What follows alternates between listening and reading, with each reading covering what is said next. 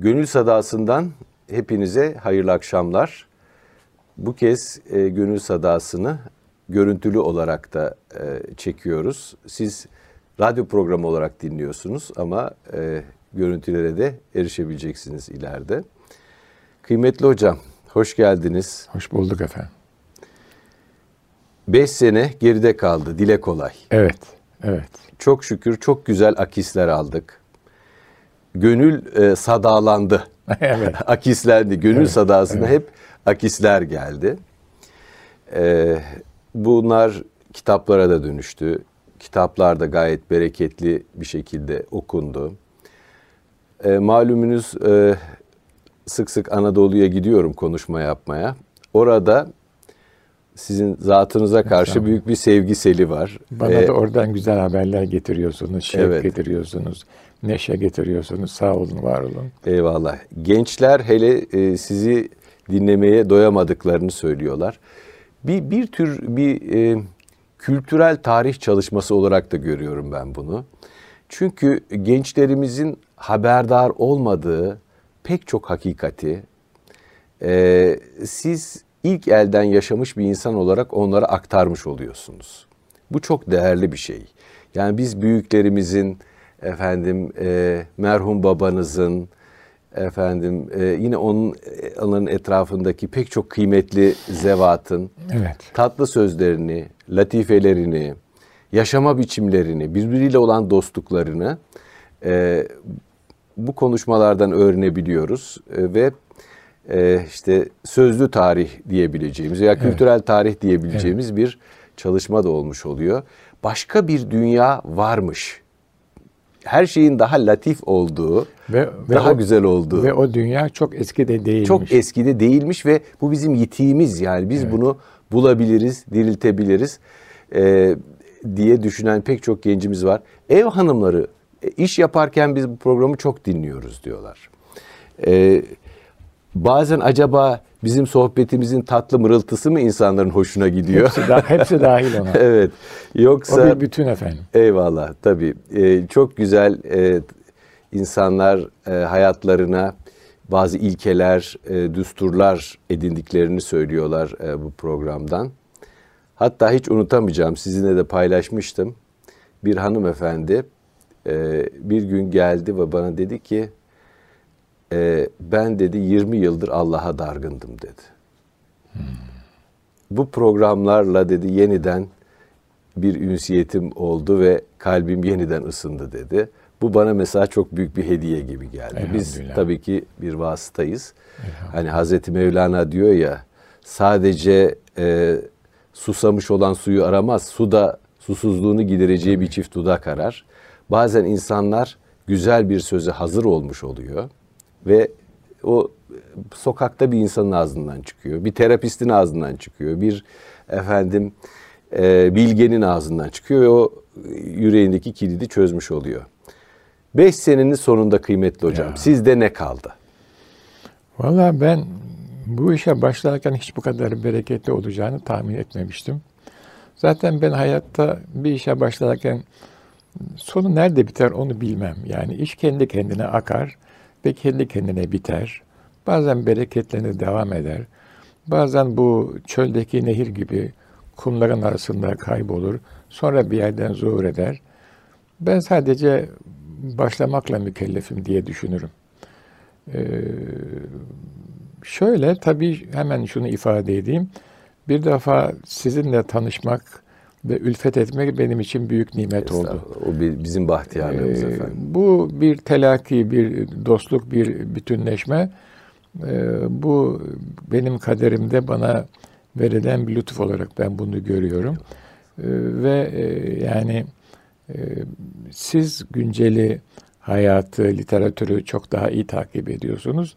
Ben de kadim birikimimizi, Kudemanın bize söylediklerini ve yaşama biçimlerini söylüyorum. Böylece bir kompozisyon ortaya çıkıyor. Tarih sadece de tarihte kalmıyor. Bugüne geliyor ve yaşar hale geliyor. Nereden? Her ikimizin üzerinden. Sözlerimizden ve hayat biçimimizden. Böyle oldu. Hatta ben bu sabah buraya gelirken 5 sene oldu. Bu işi burada bırakalım diye düşünüyordum ama bu malum bu kayıttan önce bir sohbet oluyor. Orada anladım ki 6. senede devam edecek gibi gözüküyor. Hayırlısı diyoruz. Allah kısmet ederse inşallah. Kısmet olursa hayırlısı diyoruz. Şimdi olayın toplumsal boyutuna kısaca bir temas etmek isterim. Biz işte biraz evvel de söylemeye çalıştığım gibi siz literatür, güncel hayatın içinden, ben de eski birikimlerden bir mülemma, bir kompozisyon, bir terkip yapıp sunuyoruz. Şunu gördüm bu 5 senenin içinde ve sonunda, toplumun buna çok ihtiyacı varmış. Yani toplumun moderniteyle olan ilişkisi, ki her an moderniteyle olan teması, eğitimi, matbuatı, günceli yetmiyormuş topluma. Bunu gördüm. Bu bir kimlik arayışı. Bu beni çok ciddi manada mesrur etti, mesut etti, huzura kavuşturdu. Yani kendi gittiğim yolun bir manada tahlilini, tekidini verdi bana, kuvvetlendirdi. Bu önemli bir şey. Çünkü bir kimlik arayışı içerisindeyiz ve bu kimlik arayışının mutlaka bir boyutu maziden gelen birikimimiz ve değerlerimiz olacak. Bir boyutu da bugün olacak. Bugünle olan ülfetimizi kesmeyeceğiz ama maziden gelen boyutumuzu da bunun içine katarak yeni bir kompozisyon üreteceğiz. Benim şu andaki geldiğim nokta bu. Kökü mazide olan atiyiz, evet, diyor ya, evet, Yahya Kemal. Ne harabi ne harabatiyim, kökü mazide olan atiyim diyor. Yani bu sıkıntılı bir durum ve bu durum, şöyle söyleyeyim ben size, bu sadece Türkiye için değil. Yani bizim bugün bu mütevazı stüdyoda yaptığımız bu kayıt, bu konuşmalarımız sadece Türkiye için değil. İslam medeniyeti çok reel ve çok büyük bir olgu. Fakat şu anda biçimleriyle dünyada görünmüyor. Değerleri var, değerlerini kısmen insanlar tatbik ediyorlar. Geniş kitleler, İslam medeniyetine mensup geniş kitleler şu düşüncedeler. Diyorlar ki biz değerler itibariyle, iç dünyamız itibariyle, olurlarımız ve olmazlarımız itibariyle İslam medeniyetine müntesip olalım. Bunu çok net söylemeseler de arka plan bu. Ama biz aynı zamanda modernitenin bize sunduğu bir hayatı yaşayalım. Onun konforunu, onun lüksünü, hatta birazcık daha açayım meseleyi, onun serbestliğini yaşayalım. Bunun mümkün olmayacağını henüz daha göremiyor kitleler bu kompozisyonun. Dolayısıyla ama bir taraftan da tümüyle modernist bir kitle henüz yok orta yerde. Türkiye için söylüyorum. Batı'ya baktığım zaman gördüğüm şudur. Batı da modernizmin zirvesine çıktı. Şimdi orada duruyor ve iniyor aşağıya. Özellikle her defasında vurguluyorum, yine söyleyeceğim. 2 büyük savaş ve sonraki Soğuk Harp ve onun devamı. Dün kıymetli hocam bir eser mütalaa ediyorum. Bir başka esere referans veriyor. Kitabın ismi beni çok ilgilendirdi, çok ilgimi çekti. Kitabın başlığı şu, referans verilen kitabın. Adım Cyril ve Batı Uygarlığından iyileşiyorum. Hmm. Yani bir hafif esprili, evet, bir şey. Aslında onun yarattığı insani ve ekolojik tahribattan iyileştiğini ima eden bir şey. Tabii, yani o ruhsal boşluktan, evet, evet, o psikolojik yalnızlıktan olan, evet, hadise. Bu Adsız Alkoliklerin ilk cümlesidir de oraya telmih yapıyor. Öyle midir? Adsız alkolikler böyle bir grup terapisi yaptıkları zaman çıkarlar. İşte adım Kemal ve işte alkol bağımlılığım var, ondan iyileşiyorum der. Hmm. O da oraya telmihle Batı uygarlığından iyileşiyorum diyor. Evet. Hoş. Evet. Yani rasyonel Batı uygarlığı bu noktadan sonra hem kendine hem bütün insanlar bir şey veremiyor. Verdiği şey sadece refah. O da insanlara huzur vermiyor. Müreffeh bir toplumda yaşamak insanlara huzur, iç dinginliği, iç saadeti, yani onu veremiyor. İşte ben de bu noktada Türkiye'nin geldiği, teknolojik bakımdan geldiği seviye hiç fena değil. Refah seviyesi, birçok insan belki bana karşı çıkacak ama dünyanın birçok ülkesine baktığımız zaman oldukça iyi ve hala Türkiye'de elhamdülillah şefkat ve merhamet duyguları toplumsal yapıda ayakta duruyor. Halbuki reel bir moderniste bu şefkat ve merhamet duyguları çok bastırılmıştır. Ben öne çıkar her zaman için. Kurallar zaten o beni korumak için vardır. O benim bizdeki karşılığı da nefse emmaredir. Kıymetli hocam, geçtiğimiz haftalarda size de arz etmiştim. Estağfurullah. Bir yardım kuruluşuna destek olmak maksadıyla Avusturya'da bulundum. Orada Türk kardeşlerimize konuşma yapıyoruz. Sonra insanlar geliyor, sohbet ediyoruz. Çok ortak şikayet şu, oradaki gurbetçilerimizle. Burada bütün refahımız yerinde, her şey fevkalade. Fakat insan ilişkileri donuk ve zayıf. Tabii. Yani sıradan Avusturyalı çok mekanik bir varlık Tabii. diyorlar. Yani bir duygusal içerik taşımıyor. Sizinle kurduğu etkileşimin de, iletişimin de bir duygusal boyutu olamıyor. Tabii. Dolayısıyla onlarla biz bir duygusal mesafeyi kapatamıyoruz. Kendi içimize dönüyoruz. Ama kendi ülkemizdeki canlılığı, sıcaklığı burada asla bulamıyoruz ve istisnasız hepsi de dönmek istiyor. Diyorum ki niye dönmek istiyorsunuz? Temel sebep bu. Evet, gönül ne kahve ister ne kahvehane. Gönül ahbab ister kahve bahane. Ahbab evet. sevilen, Habib'in çoğulu ahbab ister kahve bahane. Modernite budur. Ancak o şekilde o refahı, o konforu elde edebiliyorlar. Bir şeyler vererek. İşte bizim de bu sohbetlerimiz bir karar noktasında olan Türkiye'ye sanki sen kendi kimliğini unutma, bu muhabbet ve şefkat ve merhamet temeli üzerinde yeni bir bugüne hitap eden insan tipi oluşturabilir misin? Buna bir kapı açabilir misin? Minvalinde devam etti ve edecek gibi de görünüyor. Benim bu 5 yıllık tecrübeden anladığım bu. Tabii şöyle, siz de malumunuz her zaman da zaten beyan ediyorsunuz. Bir etkileşim söz konusu.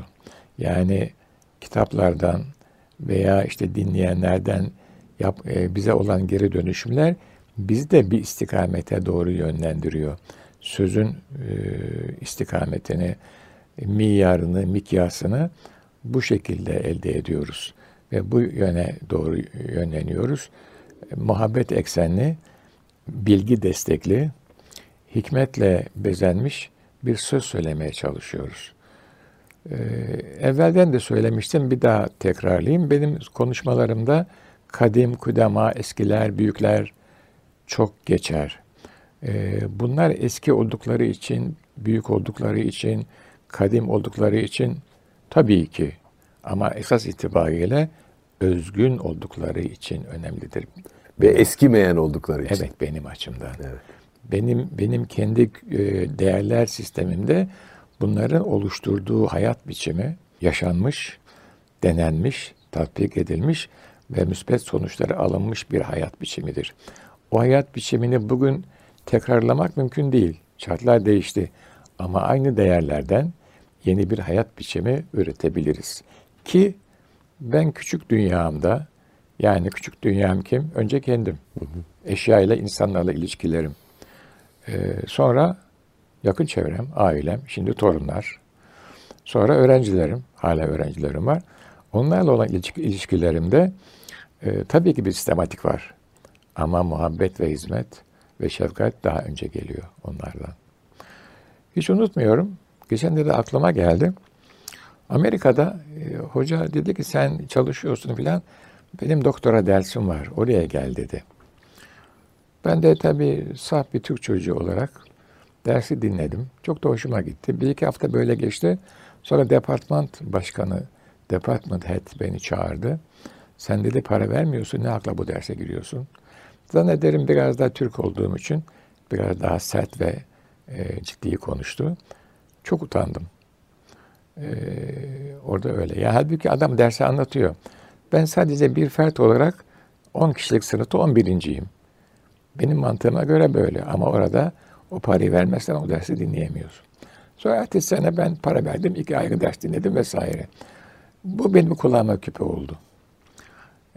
Yani Batı dünyasında ki bu Amerika, yani ben bir mühendis olarak söyleyeyim, hala da öyle. teknolojinin zirvesi. Yatırımlar, projeler, deneyler, tatbikat vesaire. Böyle bir ilim bahsinde dahi böyle bir ciddiyet veya böyle bir rasyonalite var. Bense öğrencilere, çocuklara, torunlara öyle bakmıyorum, bakamıyorum. Çok da güzel oluyor yani böyle bakmadığım zaman. Onların gülüşlerinden, bakışlarından, sorularından, hatta bazen sitemlerinden müthiş bir insani hava, revnak doğuyor. Hayatın içindesiniz siz yani. Aksi halde bu mümkün değil. İşte bu. Peki vaktin gidiyor mu? Evet gidiyor. Vakit ne kadar da gitmiyor ki? Bir kanala takılıyorsunuz, yarım saat gitmiş bakıyorsunuz, hay Allah diyorsunuz, boş malayanı ile uğraştım ama böyle yani. Biraz da bundan gitsin. Neticede biz muhabbet eksenli, bilgi destekli ve merhamet ve şefkat ile bezenmiş bir söylem ve bir hayat biçimi üreteceğiz inşallah. Herkes böyle bakarsa hayata çok farklı bir dünya ve çok farklı bir ülke ortaya çıkacak. Ha bütün dünyanın böyle olması istemiyor zaten bu tezatlar dünyası, farklar dünyası, zıtlar dünyası ama en azından şu başı ve sonu belli hayatımızda tebessüm, bu sadece yüze akseden bir biçim değil, kalpten gelen bir yumuşama, bir güzellik, bir hayır dua duygusu hayatımıza hakim olsun. Rızık nasıl olsa gelir sizi bulur diye düşünüyoruz. Rezzak-ı Alem her yarattığı kulun rızkını verir. Vermediği zaman da canını alır. Biz buna inandık. Olmadık yerden geliyor. Bir de şu var, bizde kanaat diye bir boyut da var.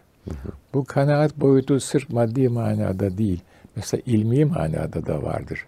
Ben şimdi onu kendi nefsimde deniyorum. Yaş ilerledi. Öğrenmeye karşı hala bir meyil, bir tehallük eski tabirle var ama diyorum ki kanaat et yani. Bütün dünyanın ilmini sen alacak değilsin ya yani. Zaten bildikçe bilmediğinizin ihtişamı ortaya çıkıyor.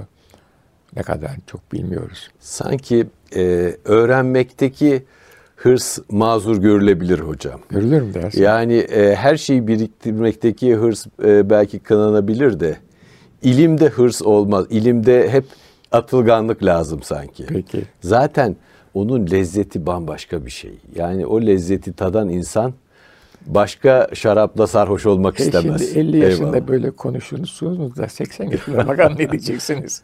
Cenab-ı Hak o yaşlarımızı görmeyi nasip eylesin inşallah. Amin inşallah. Ve sizin zihin diriliğiniz de inşallah görmeyi nasip eylesin. Amin inşallah.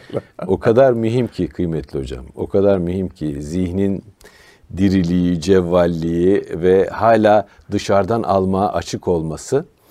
Malum öğrenmek hep hücreleri yenileyen bir şey. Yani biz aslında bir şey öğrenmediğimiz zaman ölmeye başlıyoruz. Öğrenen insanın hem merakı hem dimağı diri olur. İnsan hayatta hedef duygusunu kaybettiği zaman çok çabuk gardı düşüyor. O yüzden emekli albaylar çabuk kalp krizi geçirirler. Allah Allah. Yani bu ben işte tabii biraz muzipçe söylüyorum. Eskiden çok etkili görevlerde bulunmuş insanlar birdenbire hayatta hiçbir yaşama amaçları kalmazsa kalp krizi geçirme riskleri artıyor. Allah Allah. Tabii. Yani mesela pek çok bestekarın son noktayı koyduktan sonra vefat etti. Mesela Mozart için söylenir. O çok genç ölmüş. O çok genç öldü ama yine de son dakikaya kadar o son bestesini yaptı ve noktayı koyduktan sonra vefat etti. Yani bir yaşama amacı insana dirilik veriyor, atılganlık veriyor ve hayata tutunmak için bir çaba, bir gayret duygusu veriyor. O yüzden biz öğrenmeye devam edelim. Peki. Öğrenmeye devam edelim inşallah. Kıymetli hocam sizin tabii hem Batı alemini iyi biliyorsunuz hem Doğu alemini iyi biliyorsunuz. Yok, o kadar değil. Ben onu hemen söyleyeyim. Yani şöyle merak ediyor. Bu merak halen devam ediyor. Hatta dün de bir şey oldu. Onu daha sonra söylerim. Burada pek net değil zihnimde. Şöyle Yani ülkemizde maalesef insanlar okumaya çok merak etmedikleri için küçük bir fark, büyük bir fark gibi görünüyor. Ben tabii bu yani bilme noktasında kendimi bir önceki nesille kıyasladığımda boşlukları görüyorum. Dolulukları da görüyorum. Onu da ifade edeyim. Ama yani Türkiye vasatında oldukça iyi bir noktadayım. Bunu bilhassa burada ifade etmek istiyorum ki dinleyen insanlar bu realiteyi görürler, merak ederler ve bu merak bir ömür boyu gider. Çok hırslı olmadan küçük adımlarla, küçük hatvelerle bilgi ve düşünce, sadece bilgiyle olmuyor Kemal Bey. Düşünce, o bilginin kritik edilmesi. Ve tecrübe. Evet, tecrübe. Mistik tecrübe mesela. O ayrı bir şey zaten. O konuya gireceğim şimdi. Ama ya, yapmayın. Eyvallah. Şimdi çünkü o çok mühim. Sizin hayatınızı tamamlayan önemli unsurlardan birisi, onu sormak istiyorum. Doğu düşüncesinde daha mesela diyalektik var. Karşılıklı etkileşim var. Evet. Daha bütüncüllük var. Evet. Batı düşüncesi çok analitik. Hep parçalara ayırarak anlamak istiyor. Evet. Bütünden bakmıyor hadiseye. Ve çok fazla diyalektik yok. Yani her disiplini biraz kendi içinde derinleşerek anlamak istidadında. O yüzden mesela bazen yurt dışında çeşitli ilim adamlarıyla bir araya gelirsiniz. Kendi sahasında bir yıldızdır. Fakat biraz yan alana geçtiği zaman tam bir cahildir. Şaşırırsınız. Yani çocukça bir cehalet vardır. Şimdi mesela Türkiye'de öyle insanlar çok. O batıdan Amerikanizm etkisi o. Fransız etkisi olsa böyle olmazdı da Amerikalılar öyledir. Şimdi o tip adamlar Türkiye'de çok fazla var. Neyse, buyurun. Evet, evet. Yani bizim tabii daha bütüncül bir entelektüeliteye ihtiyacımız var. Aşkın olanla da irtibatını kesmeyen, oradan beslenmeye de devam eden, René Guénon'un ifadesiyle metafizik bilgiyi en üst, bilgi hiyerarşisinde en üst basamağa koyan ve hayata biraz oranın getirdiği perspektifle bakabilen, daha şumullü görebilen bir zihin işleyişine ihtiyacımız var. Ben ona küçük bir katkı yapayım mı? Buyurun efendim. Şöyle, tabii bizim René Guénon'a katkı yapmak ne haddimize ama bir şey deneyelim. Bizim bütün bilgimiz Alim isminden zuhur eder. Çocuklara eskiden isim koyarlardı. Abdülmetin. Şimdi sadece Metin diyorlar. Biz aynı zamanda Abdülalim'iz. Yani mutlak bilginin sahibi Cenab-ı Allah'tır. O kullarına kendi takdiri kadar bilgiden nasip eder. Einstein'ın bilgisi de böyledir.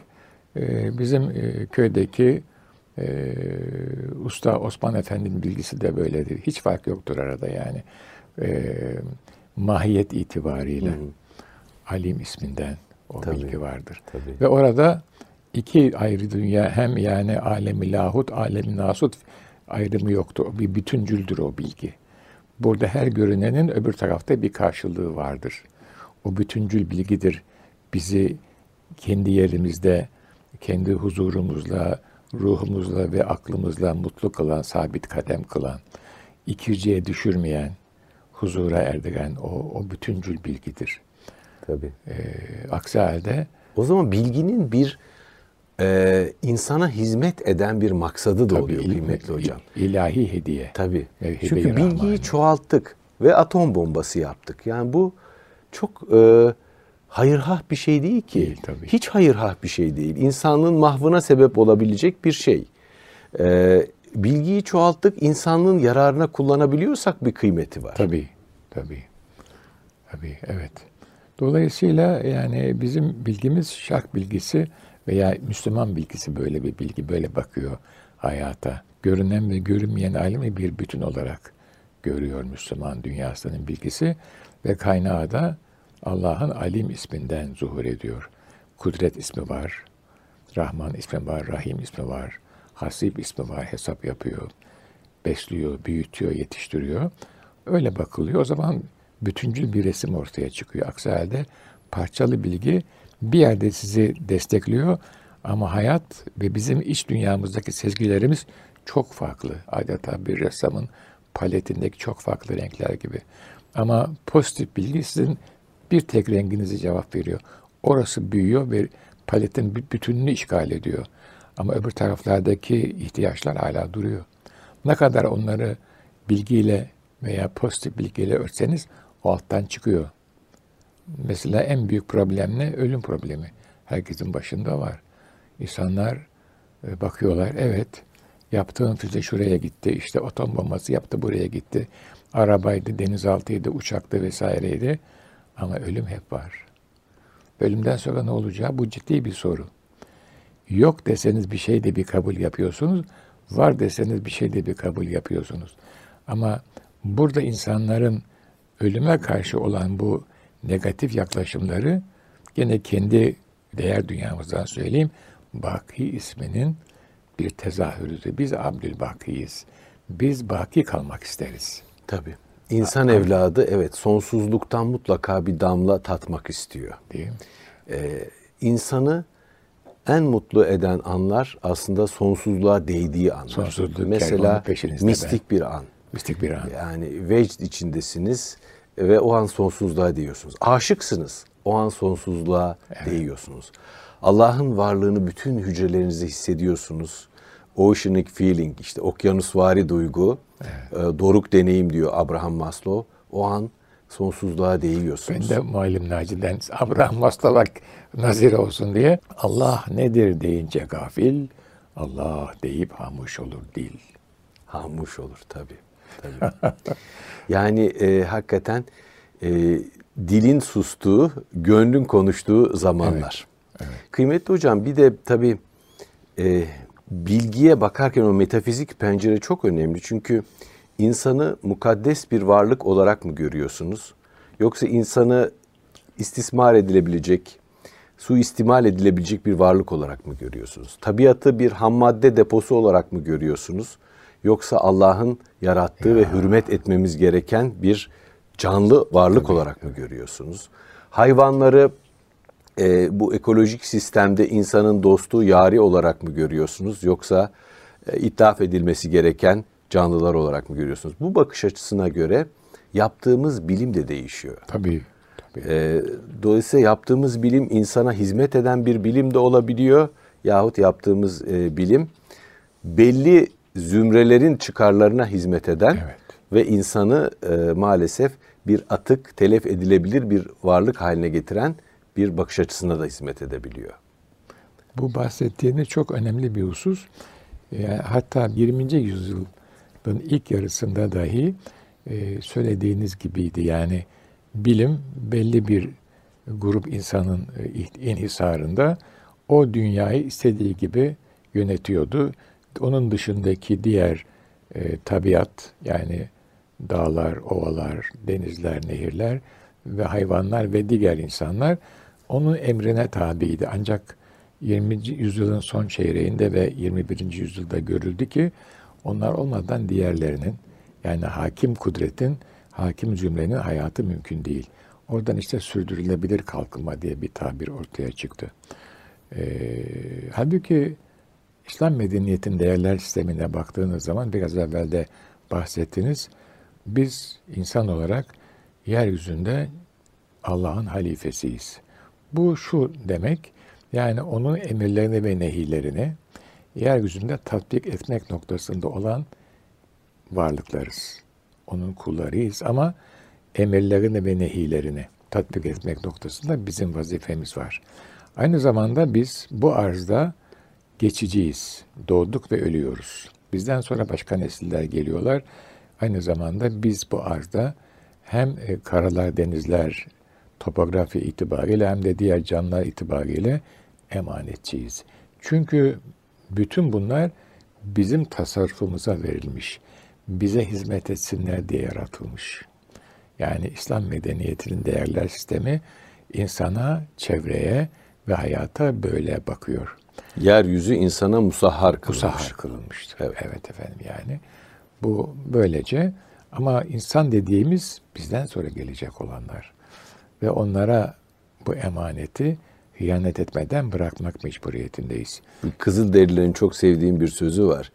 Biz diyor dünyayı atalarımızdan miras almadık, çocuklarımızdan ödünç aldık. Evet. Yani miras bir manada har vurup harman savurmak kavramını da içerdiği için ödünç almak, çok daha dikkatli olmak icap ettiriyor. Güzel bir diyoruz. Zaten yani bizim büyüklerimiz yine buyurmuşlardı ki Rahman ismi bütün insanlığa şamildir. Sözün nereden geldiğine çok fazla takılmayın. Ne olduğuna bakın. Hatta bir de beyit okurlardı. Defteri divane sığmaz, söz gelir divaneden. Defteri divane sığmaz, söz gelir divaneden. Yani bir divane öyle bir söz söyler ki o söz divan defterine sığmıyor. Tabii. Yani peki nasıl oluyor? Söyletiyor. Ne söylüyor ona bakmak lazım. Şimdi bu böyle bir hadise. Bu terbiyeyi almak için de bunun mutlaka üstadlarıyla ilişki içinde olmak gerektiğini ifade ederlerdi. Çünkü insan hele ilk dönemlerde çocukken taklit ederek öğreniyor bir takım şeyleri ve güvenerek öğreniyor, büyüklerine güveniyor, dili taklit ederek öğreniyor, görgüyü taklit ederek öğreniyor. Manevi yola giren bir insan da aynı hayata yeni başlayan bir bebek gibidir buyurmuşlardı. Manevi yolu da önce taklit ederek öğrenirsiniz. Yani nasıl babanızla, annenizle büyüyorsunuz, o size dili öğretiyor, görgü kurallarını öğretiyor, sevmeyi öğretiyor, utanmayı öğretiyor. Manevi mürşit de size manevi çerçeve içerisinde onları adım adım öğretir. Dolayısıyla beraber bulunmak lazım, birlikte yaşamak lazım şeklinde bir nasihat almış idik. Ben bunu birazcık daha yorumluyorum. Böyle bir mürşide rastlamadık. Kitapları var. Kendim de denedim. Öğrencilerim de bazı problemleri olunca onlara da söyledim. Dedim ki Eşrefzade Rumi divanına bakın. Ferahlayacaksınız. Yani bakmak için bakmayın. Sıkıldığınızda bakın. Hani böyle insan koltuk altı kitabı olur, gezdirir yanında. Küçücük. Bir dörtlük okuyun. Mutlaka sizi bir yerden yakalar. Yunus Divanı'na bakın filan şeklinde. Seyyid Nizam Divanı'na bakın filan. Onlar yani o divanları sadece şiir olsun diye yazmadılar. Kanaatim odur. Edebi yönden edebiyat hocaları sıkıntı bulabilirler. Kafiyesi, vezni vesairesi doğrudur. Ama onun içinde öyle hikmetler vardır ki sizi en umulmadık bir yerden yakalar ve çözerler o probleminizi. O bir an meselesidir. Dolayısıyla bir de tabii menakip, menkıbe. Onların hayatı da böyle çok net. Yani mesela roman ve hikayede detay çoktur. Siz ana fikri çok zor yakalarsınız. Leitmotif dedikleri Frank'lerin. Onu zor yakalarsınız. Bizim kıssalarımızda, menkıbelerimizde ana fikir çok vazıhtır. Fazla şey bulunmaz. Ve kısadır. Fazla detay bulunmaz. Sadece size ana fikri verir. Bir küçük geldi şimdi anlatayım. Bir baba erenler susamış suyun başına gitmiş. Çeşmeden su içecek. O sırada bir sipahi geliyor. Pür hiddet. Acul. Çekil diyor baba erenlere. Atıyor onu kenara. Atını suluyor. Kendi suluyor. Ondan sonra bir de onun giderken tepesine bir şaplak vuruyor. Sen şimdi içersin diyor. Adamcağız ne yapsa öyle kenarda beklerken atın ayağı bir sürçüyor. Ve o pür hiddet, pür şecaat gelen sipahi düşüyor ve orada fevt oluyor. Diyorlar ki ne yaptın? Vallahi ben bir şey yapmadım diyor ama kabağın sahibi razı gelmedi buna. Ya, kabağın da bir sahibi var. Kabağın da bir sahibi var, evet. Tabii. Yani. Şimdi ben bunu içtikten sonra herkesin bir sahibi olduğu kanaatindeyim. Yani bana en negatif gelen adamın da bir sahibi var. Onun için aman diyorum yani. Hadi tedbirimi alıyorum. Zahir tedbirimi alıyorum. Kapımı kilitliyorum. İşte çantamı bilmem nereye koyuyorum filan ama kendi iş dünyamda onun da bir sahibi var. Ne olur ne olmaz diyorum kendi kendime. Kabağında bir sahibi var. Bu kadar hikaye. Bu ve buna benzer. İnsanlarda hücum ettiğimiz özellikler aslında kendimizde görmekten hiç hoşlanmadığımız özelliklerdir. diye bir cümle okumuştum Mithat Cemal Kuntay'dan. 3 İstanbul'da. Aa, evet. Ezberledim onu. Çok hoşuma gitmişti. Çünkü psikolojik bir hakikati bir romancı dikkatiyle yakalamış. Çoğu zaman başka insanlarda kınadığımız şeyler kendimizde gördüğümüz ama kendimizi öbür tarafa çevirdiğimiz, yüzümüzü öbür tarafa döndüğümüz, görmek istemediğimiz özellikler olabiliyor. Ama var bizde. Bizde var. Ama biz üstüne örtüyoruz onu. Örtüyoruz. Diyoruz evet. Ki şu adam ne kadar da cimri, ne kadar da dedikoducu. Aslında kendi içimizde de var o şeyler. Var. Dolayısıyla insanları kınarken cimri olmalı hocam. Yani çünkü hakikaten onun da bir sahibi var. Sahibi var. Evet. Kaybı var. Onun da bir kaderi var. Tabii. Gene tedbirimizi alacağız onu. Zahir ben onu hiç reddetmiyorum. Onu tatbik ediyorum ama iç dünyamda diyorum ki dikkat et, bunun da bir sahibi var. Bir yere kadar falan yani. Tabii. Hepimizin bir sahibi var esasında. Tabii. Bütün kullarını yaratmış. Yedirir, içirir, giydirir, gezdirir. Her nefes alışverişimizde kendini zikrettirir. Yine buyurmuşlardır ki bak nefes alıyorsun, hu diyorsun sen derlerdi. Hep hu diyorsun. Herkes hu diyor. Bütün insanlar. Bilsin bilmesin. Böyle işte. Eskiler huş derdem demişler. Nefes ayıklığı. Nefes ayıklığı. Aslında cihan, alem iki nefesin arasında olup bitiyor. İşte o kadar. Nefes alıyoruz. Doğuyoruz, nefes veriyoruz, öyle. Gidiyoruz. Evet. Bir ezan, bir sala. Tabii. Bir harabedir kalır divaneden divaneye evet. Diyor şair. Evet. Bir harabe evdir kalır divaneden evet. Divaneye. Harabe ev, onu imar eden bizim gönlümüz, ruhumuz, ruhumuzun sevinci. Ama tabii o harabe evi yine de mamur kılmaya yükümlüyüz. Tabii. Kıyamet suru üflense dahi gidip bir fidan dikmeye mecburuz. Evet. Son dakikaya kadar öğrenmeye devam yani hocam. Harun Reşit evet. Bezirine demiş ki tebliğ kıyafet edelim şu Bağdat'ı bir gezelim bakalım halk ne yapıyor. Evet. Fıkra hikaye bu ya. Hı. Tebliğ kıyafet etmişler, çıkmışlar. İşte malum Bağdat'ın içinden Dicle akıyor. Bakmışlar kenardan bir ihtiyar bir şey dikiyor. Selamun aleyküm, aleyküm selam. Baba ne yapıyorsun? Demiş hurma fidanı dikiyorum. Demişler sen yaşlı bir adamsın şimdi Harun Reşit diyor. Sen bunun meyvesini yiyebilecek misin? Demiş ki benim babam böyle düşünseydi ben hurma yiyemezdim. Tabii. Bunun üzerine Harun Reşit ona çıkarmış bir altın vermiş. Adam diyor ki herkes diyor hurma fidanını diker 3-5 sene bekler meyve versin diye benimki hemen verdi diyor. Çok güzel. Harun Reşit çıkarıyor, keseyi veriyor. Vezir diyor ki kaç, bütün hazineyi alacak bu bizden diyor. Çok güzel bir hikaye. Evet. Şimdi bakın siz bir şey söylediniz. Dediniz ki bu viraneyi mamur etmekle vazifeliyiz. İşte bunun fıkrasını yapmışlar. Tabii. Şimdi bu akılda kalır. Tabii. Ve bunu Harun Reşit'e hamle ediyorlar. O da malum yani şarkta çok mühim bir adam yani.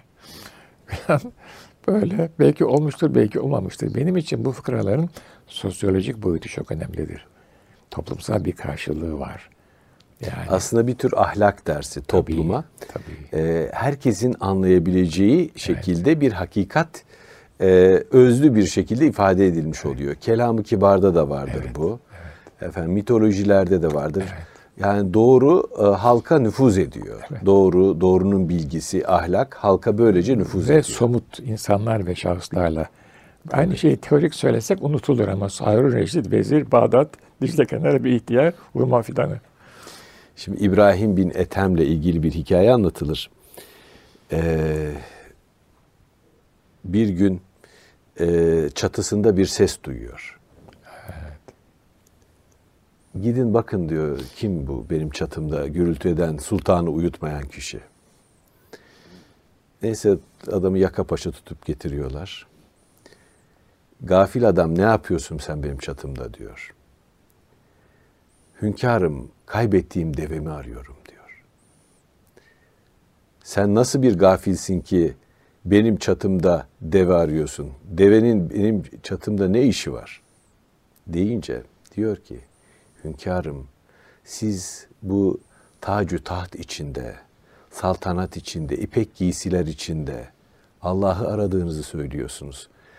Yani eğer Allah böyle bulunabiliyorsa sizin damınızda da ben deveyi bulabilirim diyor. Buradaki hikaye de tabii insanın yaşadığı halle, hallenerek efendim hakikate ulaşabileceği. Hani Hazreti Ali'nin bir sözü var ya, inandığınız gibi yaşamıyorsanız yaşadığınız gibi inanmaya başlarsınız sözü. Yani sultana eğer Allah'ı arama davasındaysan yani bu ikbal işaretlerinden geç demiş oluyor. Tabii, tabii. Hikaye. Yani her aranan şey için onun hususi şartları, ahvali, hali, talep mevzu var. Yani bu şatafat içinde Cenab-ı Rabbül Alemin'i arayamazsın. Onun belki Mecnun gibi çöllere düşmen lazım. Yokluğa talip olman lazım. Fakru zarureti tatmak lazım. O fakirlerin halinden hallenmek lazım. Tabii aynen o şekilde. Kıymetli hocam, sohbetimizin bu son kısmında size biraz özel bir soru sormak istiyorum. Bize yön göstermesi açısından faydalı olacağını düşünüyorum. Sizin hayatınızın bir döneminde karşılaştığınız bir ruh arkadaşınız vardı. Daha önce programımızda da bahsettik. Size kılavuzluk eden, ruhsal manada kılavuzluk eden bir yol arkadaşınız vardı. Pek çok insan böyle bir kılavuzu bulamadığından yakınıyor ve işte o ruhsal arkadaşlığın, yarenliğin, yol arkadaşlığının, hatta mağara arkadaşlığının diyelim, lezzetlerinden mahrum kaldıklarından şikayet ediyor. Öncelikle mesela sizin hayatınızda böyle bir insanla tanışmış olmak neyi değiştirdi? Veya bulamayanlara ne tavsiye edersiniz?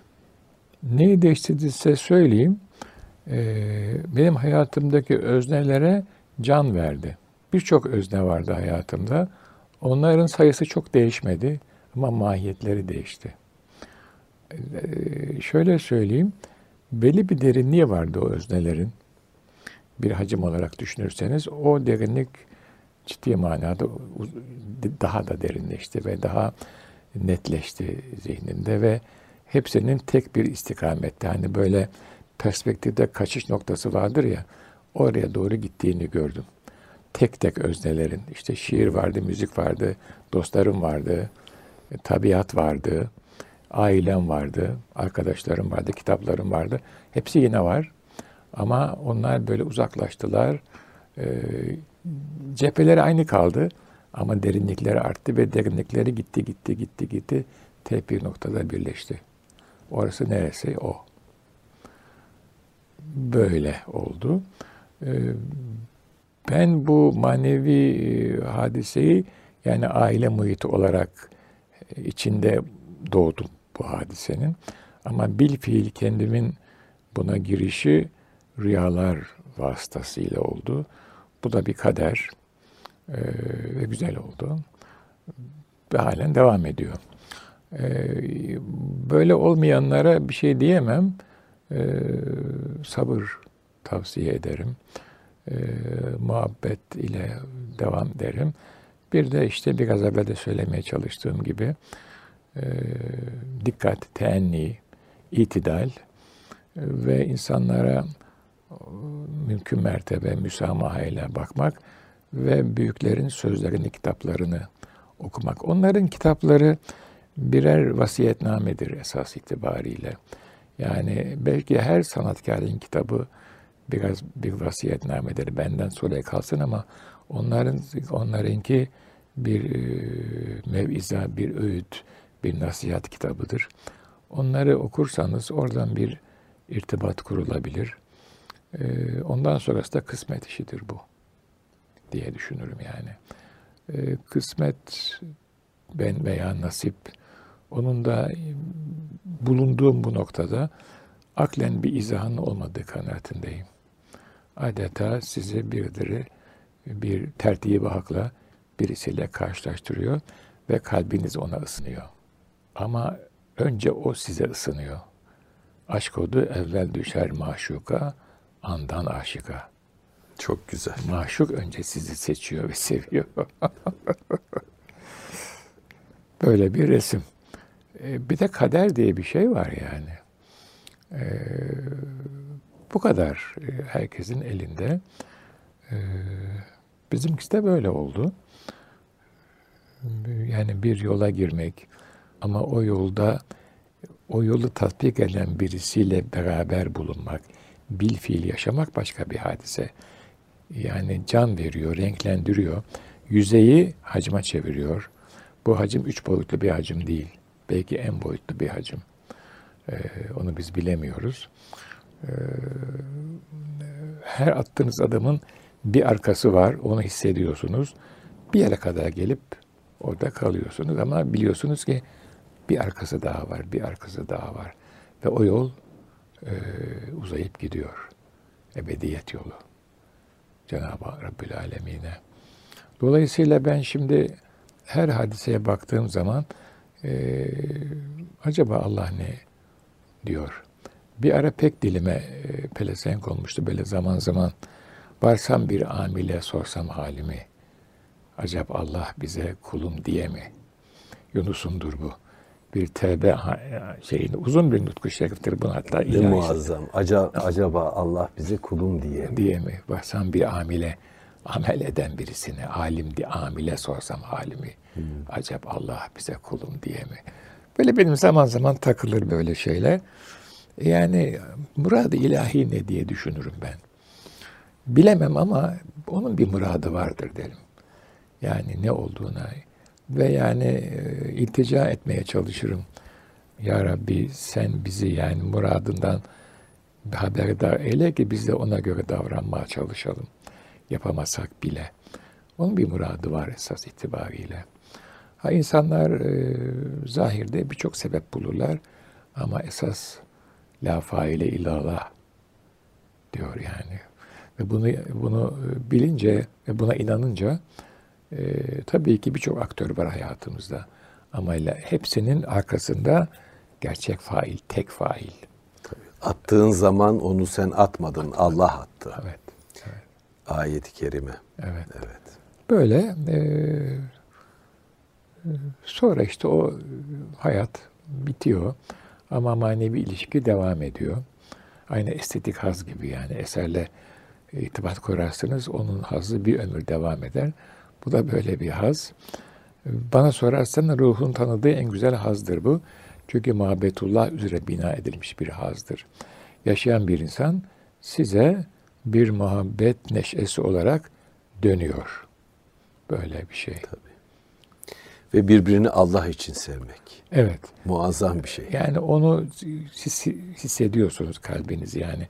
Size bakışlarından, konuşmasından, halinden, tavrından ve bütün mahlukata ve bütün insanlara o nazarla baktığını hissediyorsunuz. Tabii ki mürşit da insani faaliyetler bulunuyor ama o faaliyetlerin hepsinin arkasında bir ilahi muhabbetin ondan intişarını görüyorsunuz. Bu çok etkileyici bir şey. Ve siz de hani bana da bir parça olabilir mi? Oluyor yani.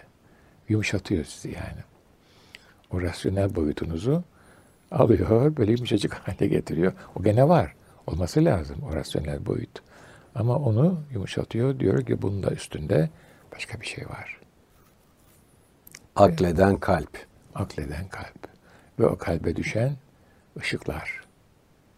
Sır çıkar gayri gönülden, ta tecelli idehak, padişah konmaz saraya, hane mamur olmadan.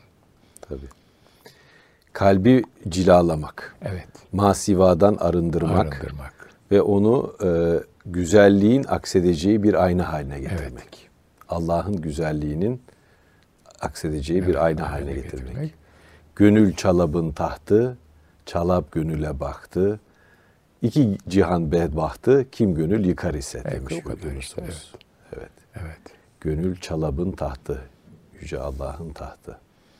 Öyle bir kalp yaratmış bizde ve kendisi de o kalbe tenezzül buyuruyor ama o kalbin temiz olması lazım. Sivadan pak edilmesi lazım.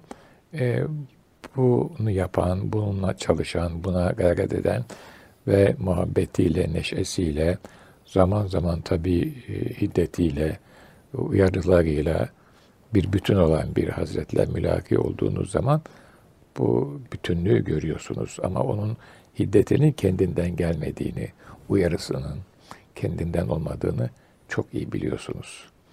Yani istikbalde size çok pahalıya mal olacak bir hadiseyi, bir özelliğinizi o anda kesip almaya çalışıyor ve alıyor da yani. Böyle bir tecrübe yaşadık ve bu şu anda devam ediyor. Ben de işte oradan öğrendiklerimi daha evvelden dinlediklerimle karıştırarak, yani aileden gelen bir birikimle, yani çünkü şöyle, biz hep böyle yani nakillerle yaşıyoruz. Menkıbeler, hadiseler, yaşanmışlıklar bizi biçimlendiriyor, etkiliyor ve biçimlendiriyor. Bu modern dünyada da böyle. Yaşanmış, kendi yaşadıklarımdan başka bir de daha evvelden ailemin yaşadıkları var. Ama kendi yaşadıklarımın getirdiği bir bilinçle ve bir duygusallıkla onlara da farklı değerler yüklüyorum. Yani 30 yaşında anlattığım bir hadiseyi 60 yaşında aynı şekilde anlatmıyorum. Olay değişmiyor belki ama yüklediğim mana değişiyor. Çünkü işte biraz evvel söylemeye çalıştığım gibi her renk, her şekil, her olgu, her varlık bir derinlik kazandı. O derinliğe maziden babamın yaşadığı bir hadiseyi de getirip koyduğum zaman o da derinleşiyor. Böyle bir şey. İşte bu sohbetlerde de bunu biraz söylemeye çalışıyoruz. İnsanların hoşuna gidiyor. Çünkü ruhen bu tecrübeye, bu mistik tecrübeye ihtiyaçları var. İştiyakları var. Çok reel, çok rigid ve çok maddi bir dünyada yaşıyor. Rus hepimiz ister istemez. Ruhun soluk alma, pencereye, güzel, gün ışığını görmeye ihtiyacı var. Ne güzel söylediniz. Boğuluyoruz. Sadece maddi olanın içinde boğuluyoruz, evet, kıymetli hocam. Evet. Kıymetli hocam, gönlünüze bereket. Teşekkür ederim. Sizin dizinizin dibinde oturmak ve öğrenmek benim için hakikaten büyük bir bahtiyarlık. Hayatımın en kıymetli, en asude zamanlarından biri. Sağ olun, var olun. Allah sizi başımızdan eksik etmesin. Cümlemiz birbirimize lazımız. Eyvallah efendim. İnşallah sözümüz bitmesin. Cenab-ı Hak lütfederse, bize ömür verirse, nefes verirse devam edelim. İnşallah. İnşallah. Bu vesileyle de değerli izleyicilerimize teveccühleri için çok teşekkür ederiz. Bu programla nereye gitsem hep gönül sadası diyor kitap okurlarımız. Yani kitap imzalamaya gidiyoruz. Yani 10 kişiden 8'i gönül sadasından bahsediyor. Size selamlarını iletiyorlar. Aleykümselam efendim. Hürmetlerini iletiyorlar. Sağ olsunlar. Yani bir radyo programının bu kadar teveccüh görmesi bizler için de çok mutluluk verici. Eyvallah. Sağ olsunlar, var olsunlar ilgileri için. Size de çok teşekkür ediyoruz. Estağfurullah efendim, rica ederim. Zaman ayırıyorsunuz. Sağ olun, var olun. Evet, bir gönül sadasının daha sonuna gelmiş bulunuyoruz kıymetli dinleyenler. Bu sefer izleyenler de diyebiliriz. Kıymetli hocam Saadettin Ökten ile beraber, bu programla beraber 5. dönemimizin son programını yapmış oluyoruz. İnşallah az önce de söylediğim gibi 6. senede buluşabiliriz. Hepinize hayırlı günler diliyorum. Hayırla kalın efendim.